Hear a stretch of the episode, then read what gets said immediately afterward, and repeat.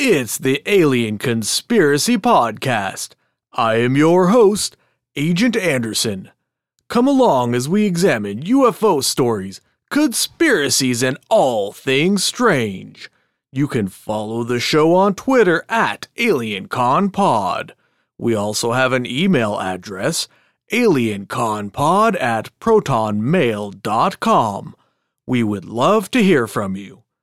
This week's episode, Chapter 16 of The Report on Unidentified Flying Objects by Edward J. Ruppelt.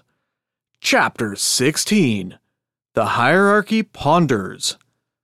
By early January 1953, the scientists who were to be members of our panel of experts had been contacted and had agreed to sit in judgment of the UFO. In turn, we agreed to give them every detail about the UFO. We had our best reports for them to read, and we were going to show them the two movies that some intelligence officers considered as the positive proof the Tremonton movie and the Montana movie. When this High Court convened on the morning of January 12th, the first thing it received was its orders. One of three verdicts would be acceptable. All UFO reports are explainable as known objects or natural phenomena. Therefore, the investigation should be permanently discontinued. The UFO reports do not contain enough data upon which to base a final conclusion. Project Blue Book should be continued in hopes of obtaining better data. The UFOs are interplanetary spacecraft. The written verdict, the group was told, would be given to the National Security Council, a council made up of the directors of all U.S. intelligence agencies and thence it would go to the President of the United States if they should decide that the UFOs were interplanetary spacecraft. Because of military regulations, the names of the panel members, like the names of so many other people associated with the UFO story, cannot be revealed. Two of the men had made names for themselves as practical physicists they could transform the highest theory for practical uses. One of these men had developed the radar that pulled us out of a big hole at the beginning of World War II, and the other had been one of the fathers of the H bomb. Another of the panel members is now the chief civilian advisor to one of our top military commanders, and another was an astronomer whose unpublished fight to get the UFO recognized is respected throughout scientific circles. There was a man who was noted for his highly theoretical physics and mathematics, and another who had pioneered operations research during World War II. The sixth member of the panel had been honored by the American Rocket Society and the International Astronautical Federation for his work in moving space travel from the Buck Rogers realm to the point of near reality, and who is now a rocket expert. It was an impressive collection of top scientific talent. During the first two days of the meeting, I reviewed our findings for the scientists.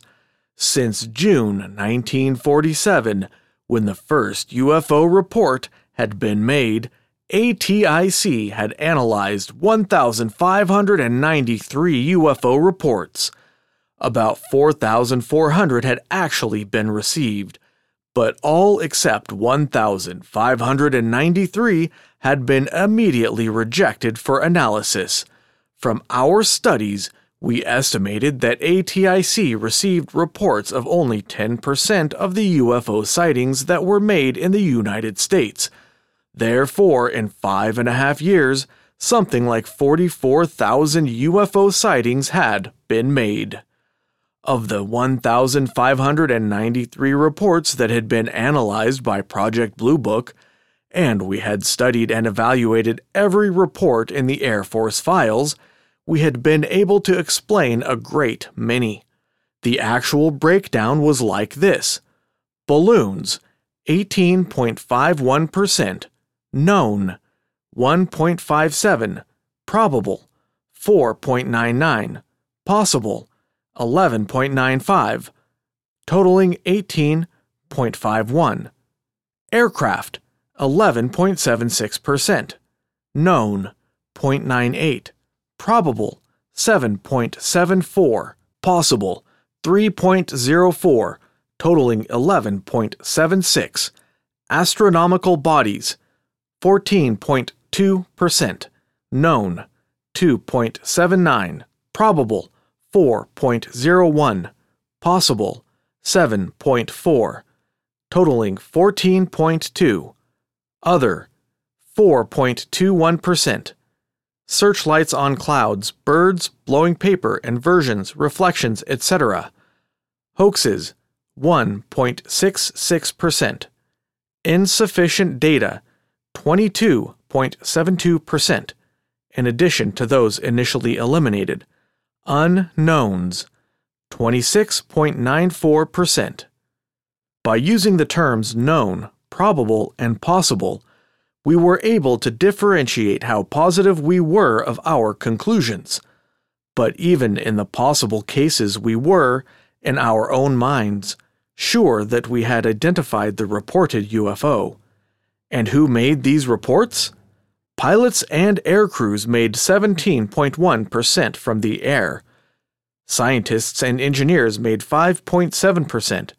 Airport control tower operators made an even 1% of the reports, and 12.5% of the total were radar reports. The remaining 63.7% were made by military and civilian observers in general. The reports that we were interested in were the 26.94% or 429 unknowns. So we had studied them in great detail. We studied the reported colors of the UFOs, the shapes, the directions they were traveling, the times of day they were observed, and many more details, but we could find no significant pattern or trends. We did find that the most often reported shape was elliptical, and that the most often reported color was white or metallic. About the same number of UFOs were reported as being seen in daytime as at night, and the direction of travel equally covered the 16 cardinal headings of the compass. 70% of the unknowns had been seen visually from the air, 12% had been seen visually from the ground, 10% had been picked up by ground or airborne radar, and 8% were combination visual radar sightings and the overall total of 1,593 sightings, women made two reports for every one made by a man, but in the unknowns, the men beat out women 10 to 1. There were two other factors we could never resolve the frequency of the sightings and their geographical distribution. Since the first flurry of reports in July of 1947, each July brought a definite peak in reports, then a definite secondary peak occurred just before each Christmas. We plotted these peaks and sightings against high tides, worldwide atomic tests, the positions of the moon and planets, the general cloudiness over the United States, and a dozen and one other things. But we could never say what caused more people to see UFOs at certain times of the year. Then the UFOs were habitually reported from areas around technically interesting places, like our atomic energy installations, harbors, and critical manufacturing areas.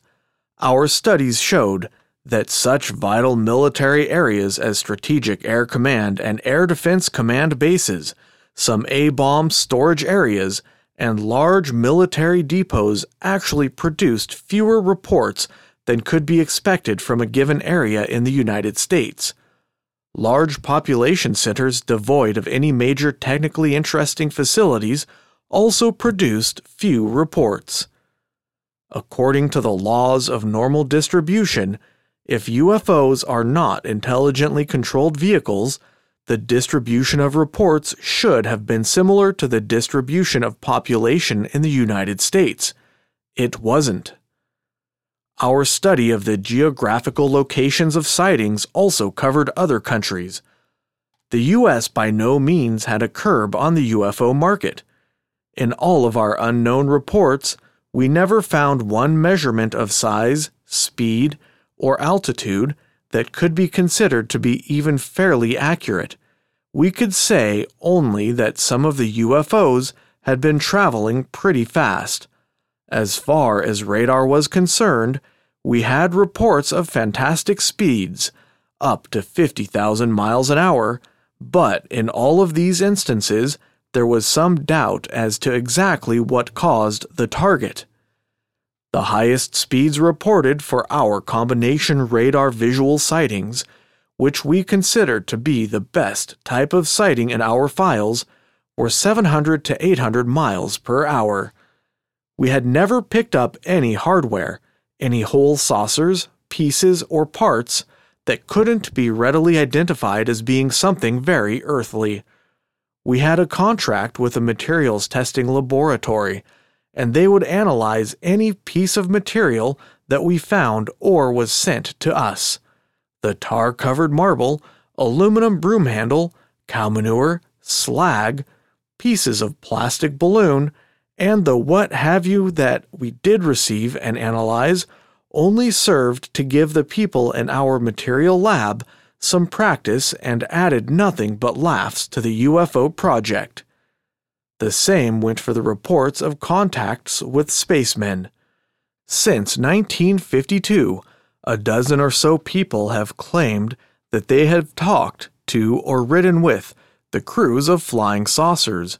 They offer affidavits, pieces of material, photographs, and other bits and pieces of junk as proof. We investigated some of these reports and could find absolutely no fact behind the stories. We had a hundred or so photos of flying saucers, both stills and movies. Many were fakes, some so expert that it took careful study by photo interpreters to show how the photos had been faked. Some were the crudest of fakes automobile hubcaps thrown into the air, homemade saucers suspended by threads, and just plain retouched negatives. The rest of the still photos had been sent in by well meaning citizens who couldn't recognize a light flare of flaw in the negative, or who had chanced to get an excellent photo of a sundog or mirage. But the movies that were sent in to us were different. In the first place, it takes an expert with elaborate equipment to fake a movie. We had or knew about four strips of movie film that fell into the unknown category. Two were the cinetheodolite movies that had been taken at White Sands Proving Ground in April and May of 1950. One was the Montana movie, and the last was the Tremonton movie. These latter two had been subjected to thousands of hours of analysis, and since we planned to give the panel of scientists more thorough reports on them on Friday, I skipped over their details and went to the next point I wanted to cover theories. Periodically throughout the history of the UFO, people have come up with widely publicized theories to explain all UFO reports. The one that received the most publicity was the one offered by Dr. Donald Menzel of Harvard University. Dr. Menzel, writing in Time, Look, and later in his Flying Saucers, claimed that all UFO reports could be explained as various types of light phenomena. We studied this theory thoroughly because it did seem to have merit. Project Bear's physicists studied it. ATIC's scientific consultants studied it and discussed it with several leading European physicists whose specialty was atmospheric physics. In general, the comments that Project Blue Book received were He's given the subject some thought, but his explanations are not the panacea. And there were other widely publicized theories. One man said that they were all skyhook balloons, but we knew the flight path of every skyhook balloon, and they were seldom reported as UFOs. Their little brothers, weather balloons, caused us a great deal more trouble. The Army engineers took a crack at solving the UFO problem by making an announcement that a scientist in one of their laboratories had duplicated a flying saucer in his laboratory. Major Dewey Fournet checked into this one. It had all started out as a joke, but it was picked up as fact, and the scientist was stuck with it. He gained some publicity but lost prestige because other scientists wondered just how competent the man really was to try to pass off such an answer. All in all, the unsolicited assistance of theorists didn't help us a bit, I told the panel members. Some of them were evidently familiar with the theories because they nodded their heads in agreement. The next topic I covered in my briefing was a question that came up quite frequently in discussions of the UFO. Did UFO reports actually start in 1947? We had spent a great deal of time trying to resolve this question. Old newspaper files, journals, and books that we found in the Library of Congress contained many reports of odd things being seen in the sky as far back as the biblical times. The old Negro spiritual says Ezekiel saw a wheel way up in the middle of the air we couldn't substantiate Ezekiel's sighting because many of the very old reports of odd things observed in the sky could be explained as natural phenomena that weren't fully understood in those days. The first documented reports of sightings similar to the UFO sightings as we know them today appeared in the newspapers of 1896. In fact, the series of sightings that occurred in that year and the next had many points of similarity with the reports of today. The sightings started with the San Francisco Bay Area on the evening of November 22, 1896, when hundreds of people going home from work saw a large, dark, cigar shaped object with stubby wings traveling northwest across Oakland. Within hours after the mystery craft had disappeared over what is now the northern end of the Golden Gate Bridge, the stories of people in other Northern California towns began to come in on the telegraph wires. The citizens of Santa Rosa, Sacramento, Chico, and Red Bluff, several thousand of them, saw it. I tried to find out if the people in these outlying communities saw the UFO before they heard the news from the San Francisco area or afterward, but trying to run down the details of a 56 year old UFO report is almost hopeless. Once, while I was on a trip to Hamilton Air Force Base, I called the officers of the San Francisco Chronicle, and they put me in touch with a retired employee who had worked on a San Francisco paper in 1896. I called the old gentleman on the phone and talked to him for a long time. He had been a copy boy at the time and remembered the incident, but time had canceled out the details. He did tell me that he, the editor of the paper, and the news staff had seen the ship, as he referred to the UFO. His story, even though it was 56 years old, smacked of others I'd heard when he said that no one at the newspaper ever told anyone what they had seen. They didn't want people to think that they were crazy. On November 30, the mystery ship was back over the San Francisco area, and those people who had maintained that people were being fooled by a wag in a balloon became believers when the object was seen moving into the wind.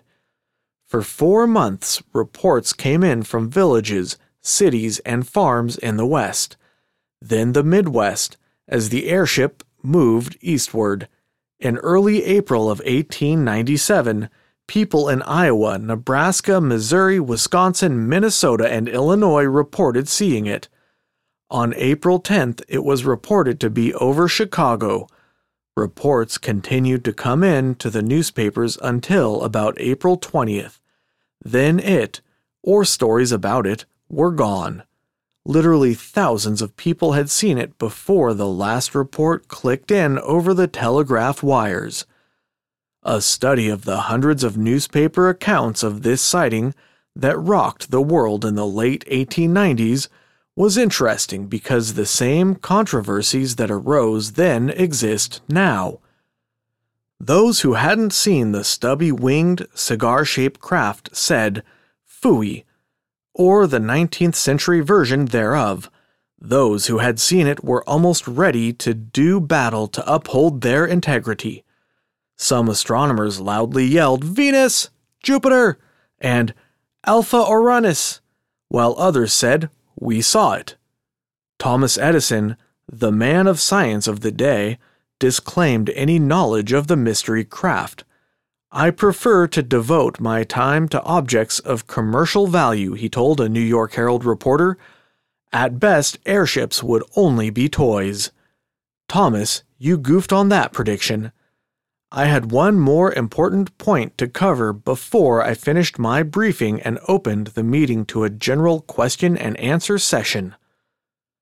During the past year and a half, we had had several astronomers visit Project Blue Book, and they were not at all hesitant to give us their opinions, but they didn't care to say much about what their colleagues were thinking, although they did indicate that they were thinking we decided that the opinions and comments of astronomers would be of value. So late in 1952, we took a poll. We asked an astronomer, whom we knew to be unbiased about the UFO problem, and who knew every outstanding astronomer in the United States, to take a trip and talk to his friends. We asked him not to make a point of asking about the UFO but just to work the subject into a friendly conversation. This way, we hoped to get a completely frank opinion. To protect his fellow astronomers, our astronomer gave them all code names and he kept the key to the code. The report we received expressed the detailed opinions of 45 recognized authorities. Their opinions varied from that of Dr. C who regarded the UFO project as a silly waste of money to investigate an even sillier subject, to Dr. L, who has spent a great deal of his own valuable time personally investigating UFO reports because he believes that they are something real. Of the 45 astronomers who were interviewed, 36% were not at all interested in the UFO reports. 41% were interested to the point of offering their services if they were ever needed, and 23% thought that the UFOs were a much more serious problem than most people recognized. None of the astronomers, even during a friendly discussion, admitted that he thought the UFOs could be interplanetary vehicles. All of those who were interested would only go so far as to say, we don't know what they are, but they're something real. During the past few years, I have heard it said that if the UFOs were really solid objects, our astronomers would have seen them. Our study shed some light on this point. Astronomers have seen UFOs. None of them has ever seen or photographed anything resembling a UFO through his telescope but 11% of the 45 men had seen something that they couldn't explain. Although, technically speaking, these sightings were no better than hundreds of others in our files as far as details were concerned. They were good because of the caliber of observer. Astronomers know what is in the sky. It is interesting to note that out of the representative cross section of astronomers, Five of them, or 11%, had sighted UFOs. For a given group of people, this is well above average. To check this point, the astronomer who was making our study picked 90 people at random, people he met while traveling, and got them into a conversation about flying saucers. These people were his control group, to borrow a term from the psychologists. Although the percentage of people who were interested in UFOs was higher for the control group than for the group of astronomers, only 41% of the astronomers were interested, while 86% of the control group were interested. 11% of the astronomers had seen UFOs, while only about 1% of the control group had seen one. This seemed to indicate that as a group, astronomers see many more UFOs than the average citizen. When I finished my briefing, it was too late to start the question and answer session, so the first day's meeting adjourned. But promptly at nine o'clock, the next morning the group was again gathered, and from the looks of the list of questions some of them had, they must have been thinking about UFOs all night. One of the first questions was about the results of photography taken by the pairs of huge meteorite patrol cameras that are located in several places throughout North America. Did they ever photograph a UFO? The cameras, which are in operation almost every clear night, can photograph very dim lights, and once a light is photographed, its speed and altitude can be very accurately established. If there were any objects giving off light as they flew through our atmosphere, there is a chance that these cameras might have photographed them, but they hadn't. At first, this seemed to be an important piece of evidence, and we had just about racked this fact up as a definite score against the UFO when we did a little checking. If the UFO had been flying at an altitude of a 100 miles, the chances of its being picked up by the cameras would be good but the chances of photographing something flying any lower would be less. This may account for the fact that while our inquiring astronomer was at the meteorite patrol camera sites, he talked to an astronomer who had seen a UFO while operating one of the patrol cameras. Many people have asked why our astronomers haven't seen anything through their big telescopes. They are focused light years away and their field of vision is so narrow that even if UFOs did exist and littered the atmosphere, they wouldn't be seen. Another question the panel had was about Orson Welles' famous War of the Worlds broadcast of October 1938, which caused thousands of people to panic. Had we studied this to see if there were any similarities between it and the current UFO reporting? We had. Our psychologist looked into the matter and gave us an opinion.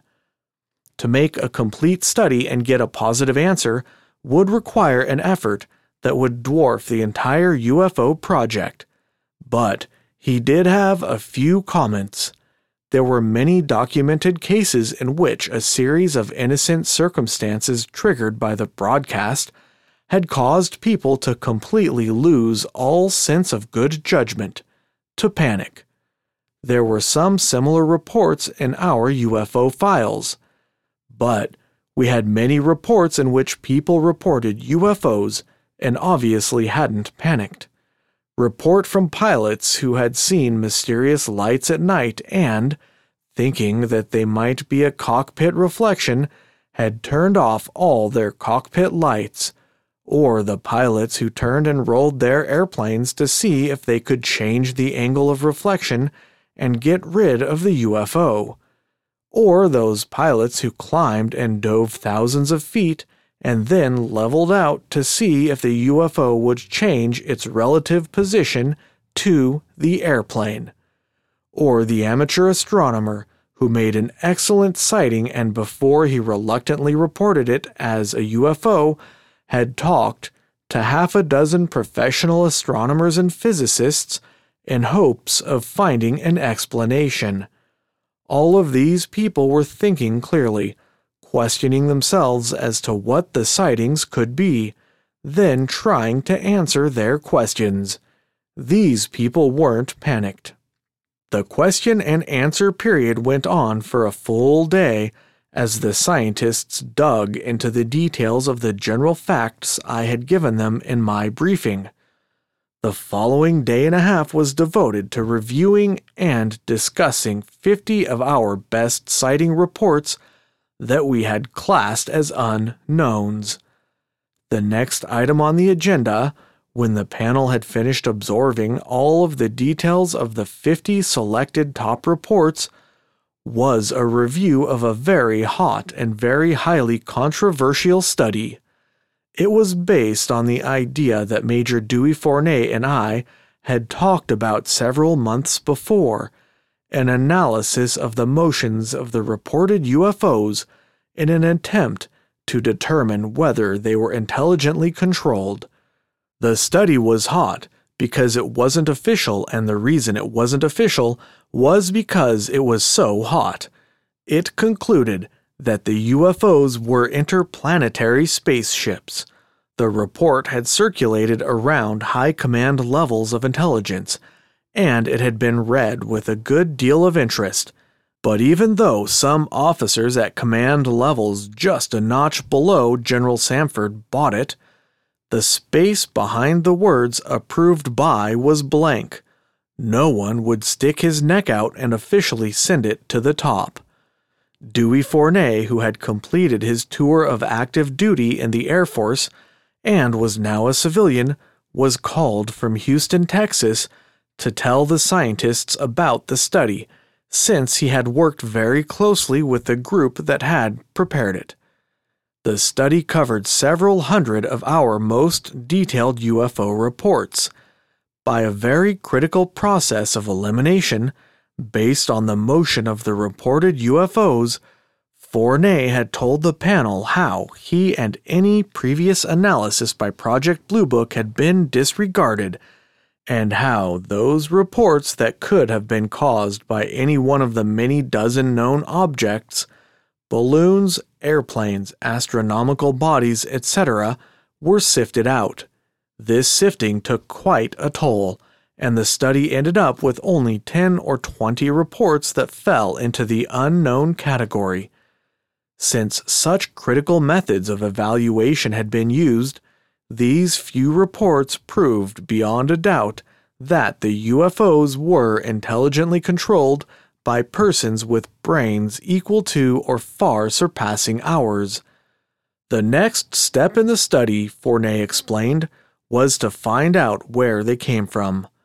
Earthlings were eliminated, leaving the final answer spacemen. Both Dewey and I had been somewhat worried about how the panel would react to a study with such definite conclusions.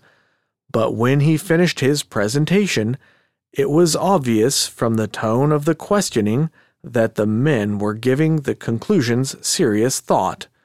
Fournet's excellent reputation was well known.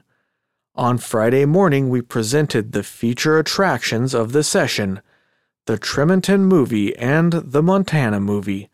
These two bits of evidence represented the best photos of UFOs that Project Blue Book had to offer. The scientists knew about them, especially the Tremonton movie, because since late July they had been the subject of many closed door conferences.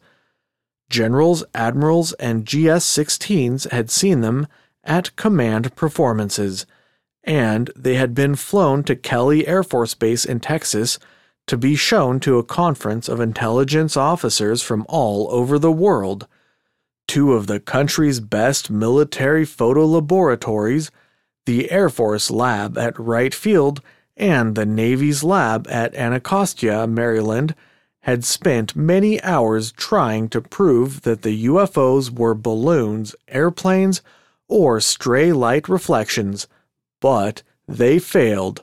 The UFOs were true unknowns. The possibility that the movie had been faked was considered but quickly rejected because only a Hollywood studio with elaborate equipment could do such a job, and the people who filmed the movies didn't have this kind of equipment. The Montana movie had been taken on August 15, 1950, by Nick Mariana, the manager of the Great Falls baseball team. It showed two large bright lights flying across the blue sky in an echelon formation. There were no clouds in the movie to give an indication of the UFO's speed, but at one time they passed behind a water tower. The lights didn't show any detail. They appeared to be large circular objects. Mariana had sent his movies to the Air Force back in 1950, but in 1950 there was no interest in the UFO, so, after a quick viewing, Project Grudge had written them off as the reflections from two F 94 jet fighters that were in the area.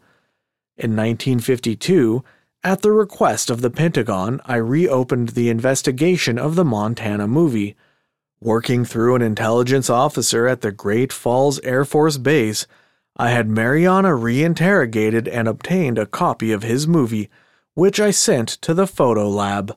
When the photo lab got the movie, they had a little something to work with because the two UFOs had passed behind a reference point, the water tower.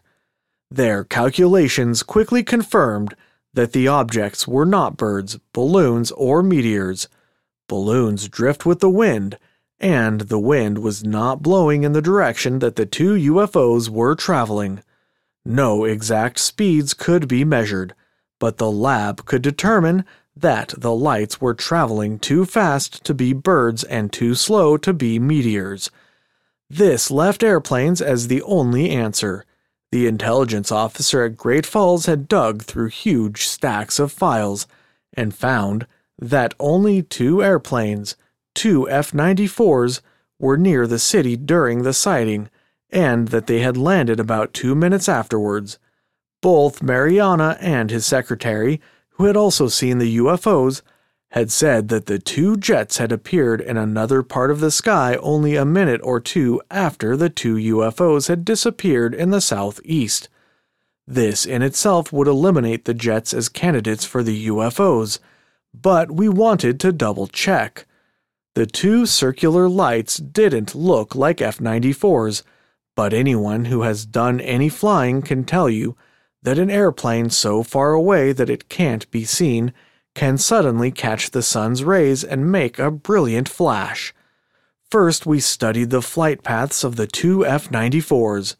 We knew the landing pattern that was being used on the day of the sighting and we knew when the two F 94s landed.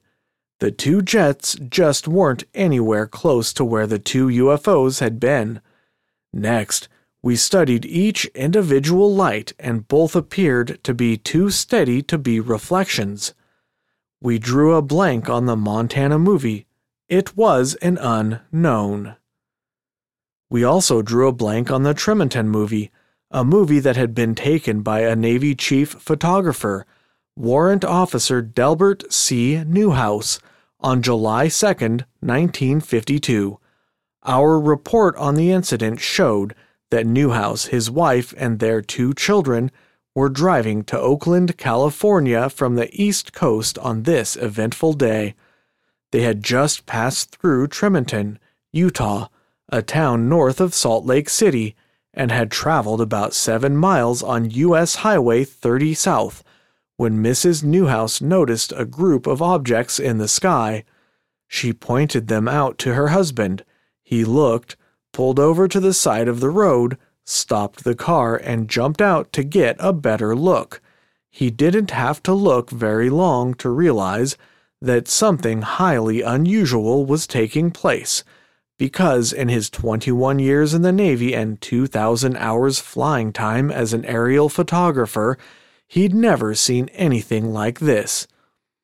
About a dozen shiny disc like objects were milling around the sky in a rough formation. Newhouse had his movie camera, so he turned the turret around to a 3 inch telephoto lens and started to photograph the UFOs. He held the camera still and took several feet of film, getting all of the bright objects in one photo. All of the UFOs had stayed in a compact group from the time the Newhouse family had first seen them, but just before they disappeared over the western horizon, one of them left the main group and headed east. Newhouse swung his camera around and took several shots of it holding his camera steady and letting the UFO pass through the field of view before it disappeared in the east. When I received the Tremonton films, I took them right over to the Wright Field Photo Lab, along with the Montana movie, and the photo technicians and I ran them 20 or 30 times. The two movies were similar in that, in both of them, the objects appeared to be large circular lights. In neither one could you see any detail. But, unlike the Montana movie, the lights in the Tremonton movie would fade out, then come back in again. This fading immediately suggested airplanes reflecting light, but the roar of a king sized dogfight could have been heard for miles, and the Newhouse family had heard no sound. We called in several fighter pilots and they watched the UFOs circling and darting in and out in the cloudless blue sky. Their unqualified comment was that no airplane could do what the UFOs were doing. Balloons came under suspicion, but the lab eliminated them just as quickly by studying the kind of a reflection given off by a balloon. It is a steady reflection since a balloon is spherical. Then, to further scuttle the balloon theory, clusters of balloon are tied together and don't mill around. Of course, the lone UFO that took off to the east by itself was the biggest argument against balloons. Newhouse told an intelligence officer from the Western Air Defense Forces that he had held his camera still and let this single UFO fly through the field of view, so the people in the lab measured its angular velocity. Unfortunately, there were no clouds in the sky, nor was he able to include any of the ground in the pictures, so our estimates of angular velocity had to be made assuming that the photographer held his camera still had the lone UFO been 10 miles away, it would have been traveling several thousand miles an hour. After studying the movies for several weeks, the Air Force Photo Lab at Wright Field gave up. All they had to say was, We don't know what they are, but they aren't airplanes or balloons, and we don't think they're birds. While the lab had been working on the movies at Wright Field, Major Fournet had been talking to the Navy photo people at Anacostia. They thought that they had some good ideas on how to analyze the movies, so as soon as we were through with them, I sent them to Major Fournet, and he took them over to the Navy lab.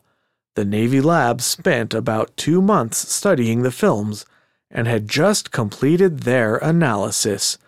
The men who had done the work were on hand to brief the panel of scientists on their analysis after the panel had seen the movies. We darkened the room, and I would imagine that we ran each film ten times before every panel member was satisfied that he had seen and could remember all of the details. We ran both films together so that the men could compare them. The Navy analysts didn't use the words interplanetary spacecraft when they told of their conclusions, but they did say that the UFOs were intelligently controlled vehicles and that they weren't airplanes or birds. They had arrived at this conclusion by making a frame by frame study of the motion of the lights and the changes in the light's intensity. When the Navy people had finished with their presentation, the scientists had questions. None of the panel members were trying to find fault with the work the Navy people had done, but they weren't going to accept the study until they had meticulously searched for every loophole. Then they found one. In measuring the brilliance of the lights, the photoanalysts had used an instrument called a densitometer the astronomer on the panel knew all about measuring the density of an extremely small photographic image with a densitometer because he did it all the time in his studies of the stars. And the astronomer didn't think that the Navy analysts had used the correct technique in making their measurements.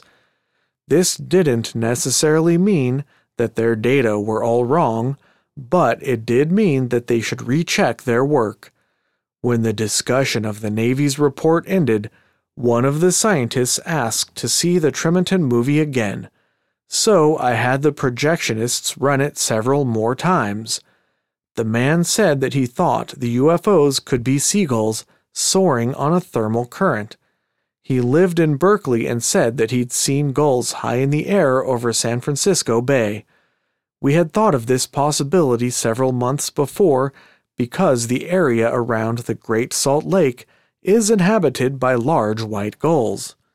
But the speed of the lone UFO as it left the main group had eliminated the gulls. I pointed this out to the physicist. His answer was that the Navy warrant officer might have thought he had held the camera steady, but he could have panned with the action unconsciously. This would throw all of our computations way off. I agreed with this, but I couldn't agree that they were seagulls. But several months later, I was in San Francisco waiting for an airliner to Los Angeles, and I watched gulls soaring in a cloudless sky. They were riding a thermal, and they were so high that you couldn't see them until they banked just a certain way. Then they appeared to be a bright white flash, much larger than one would expect from seagulls. There was a strong resemblance to the UFOs in the Tremonton movie, but I'm not sure that this is the answer. The presentation of the two movies ended Project Blue Book's part of the meeting. In five days, we had given the panel of scientists every pertinent detail in the history of the UFO, and it was up to them to tell us if they were real, some type of vehicle flying through our atmosphere. If they were real, then they would have to be spacecraft because no one at the meeting gave a second thought to the possibility that the UFOs might be a super secret U.S. aircraft or a Soviet development. The scientists knew everything that was going on in the U.S., and they knew that no country in the world had developed their technology far enough to build a craft that would perform as the UFOs were reported to do. In addition, we were spending billions of dollars on the research and development and the procurement of airplanes that were just nudging the speed of sound. It would be absurd to think that these billions were being spent to cover the existence of a UFO type weapon. And it would be equally absurd to think that the British, French, Russians, or any other country could be far enough ahead of us to have a UFO. The scientists spent the next two days pondering a conclusion. They reread reports and looked at the two movies again and again. They called other scientists to double check certain ideas that they had, and they discussed the problem among themselves. Then they wrote out their conclusions and each man signed the document. The first paragraph said, we as a group do not believe that it is impossible for some other celestial body to be inhabited by intelligent creatures, nor is it impossible that these creatures could have reached such a state of development that they could visit the Earth. However, there is nothing in all of the so called flying saucer reports that we have read that would indicate that this is taking place. The Tremonton movie had been rejected as proof, but the panel did leave the door open a crack when they suggested that the Navy Photo Lab redo their study. But the Navy lab never rechecked their report, and it was over a year later before new data came to light. After I got out of the Air Force, I met Newhouse and talked to him for two hours. I've talked to many people who have reported UFOs but few impressed me as much as Newhouse. I learned that when he and his family first saw the UFOs, they were close to the car, much closer than when he took the movie. To use Newhouse's own words, if they had been the size of a B 29, they would have been at 10,000 feet altitude. And the Navy man and his family had taken a good look at the objects. They looked like two pie pans, one inverted on top of the other. He didn't just think the UFOs were disc shaped, he knew that they were. He had plainly seen them. I asked him why he hadn't told this to the intelligence officer who interrogated him. He said that he had. Then I remembered that I'd sent the intelligence officer a list of questions I wanted Newhouse to answer. The question, What did the UFOs look like? wasn't one of them because, when you have a picture of something, you don't normally ask what it looks like. Why the intelligence officer didn't pass this information on to us, I'll never know. The Montana movie was rejected by the panel as positive proof because even though the two observers said that the jets were in another part of the sky when they saw the UFOs, and our study backed them up, there was still a chance that the two UFOs could have been the two jets. We couldn't prove the UFOs were the jets, but neither could we prove they weren't. The controversial study of the UFO's motions that Major Fournet had presented was discarded. All of the panel agreed that if there had been some permanent record of the motion of the UFOs, a photograph of a UFO's flight path or a photograph of a UFO's track on a radar scope, they could have given the study much more weight.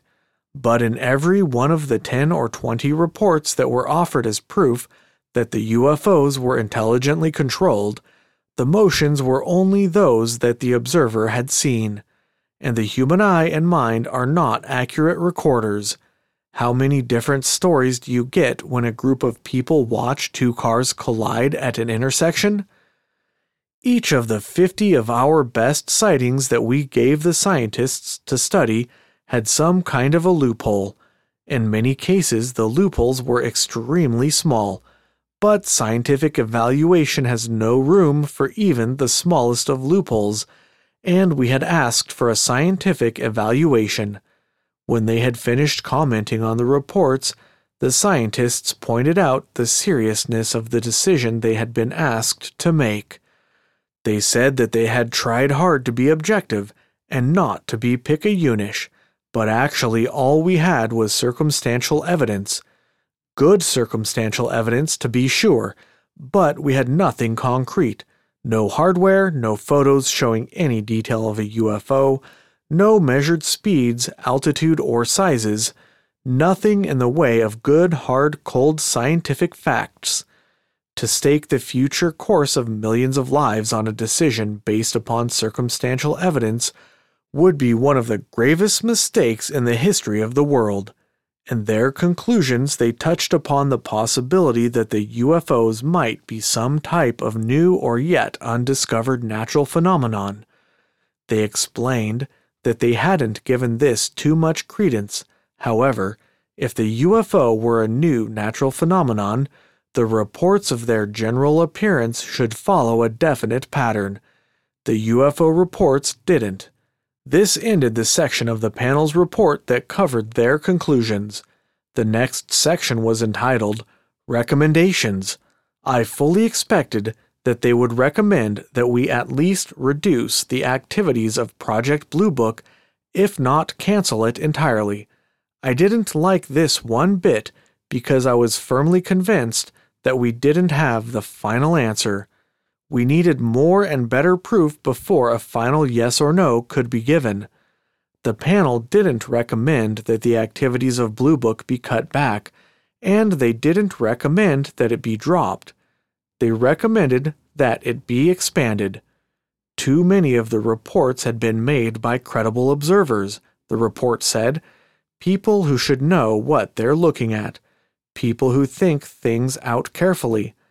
Data that was out of the circumstantial evidence class was badly needed, and the panel must have been at least partially convinced that an expanded effort would prove something interesting because the expansion they recommended would require a considerable sum of money. The investigative force of Project Blue Book should be quadrupled in size, they wrote, and it should be staffed by specially trained experts in the fields of electronics, meteorology, photography, physics, and other fields of science pertinent to UFO investigations. Every effort should be made to set up instruments in locations where UFO sightings are frequent so that data could be measured and recorded during a sighting. In other locations around the country, military and civilian scientists should be alerted and instructed to use every piece of available equipment that could be used to track UFOs. And lastly, they said that the American public should be told every detail of every phase of the UFO investigation the details of the sightings, the official conclusions, and why the conclusions were made.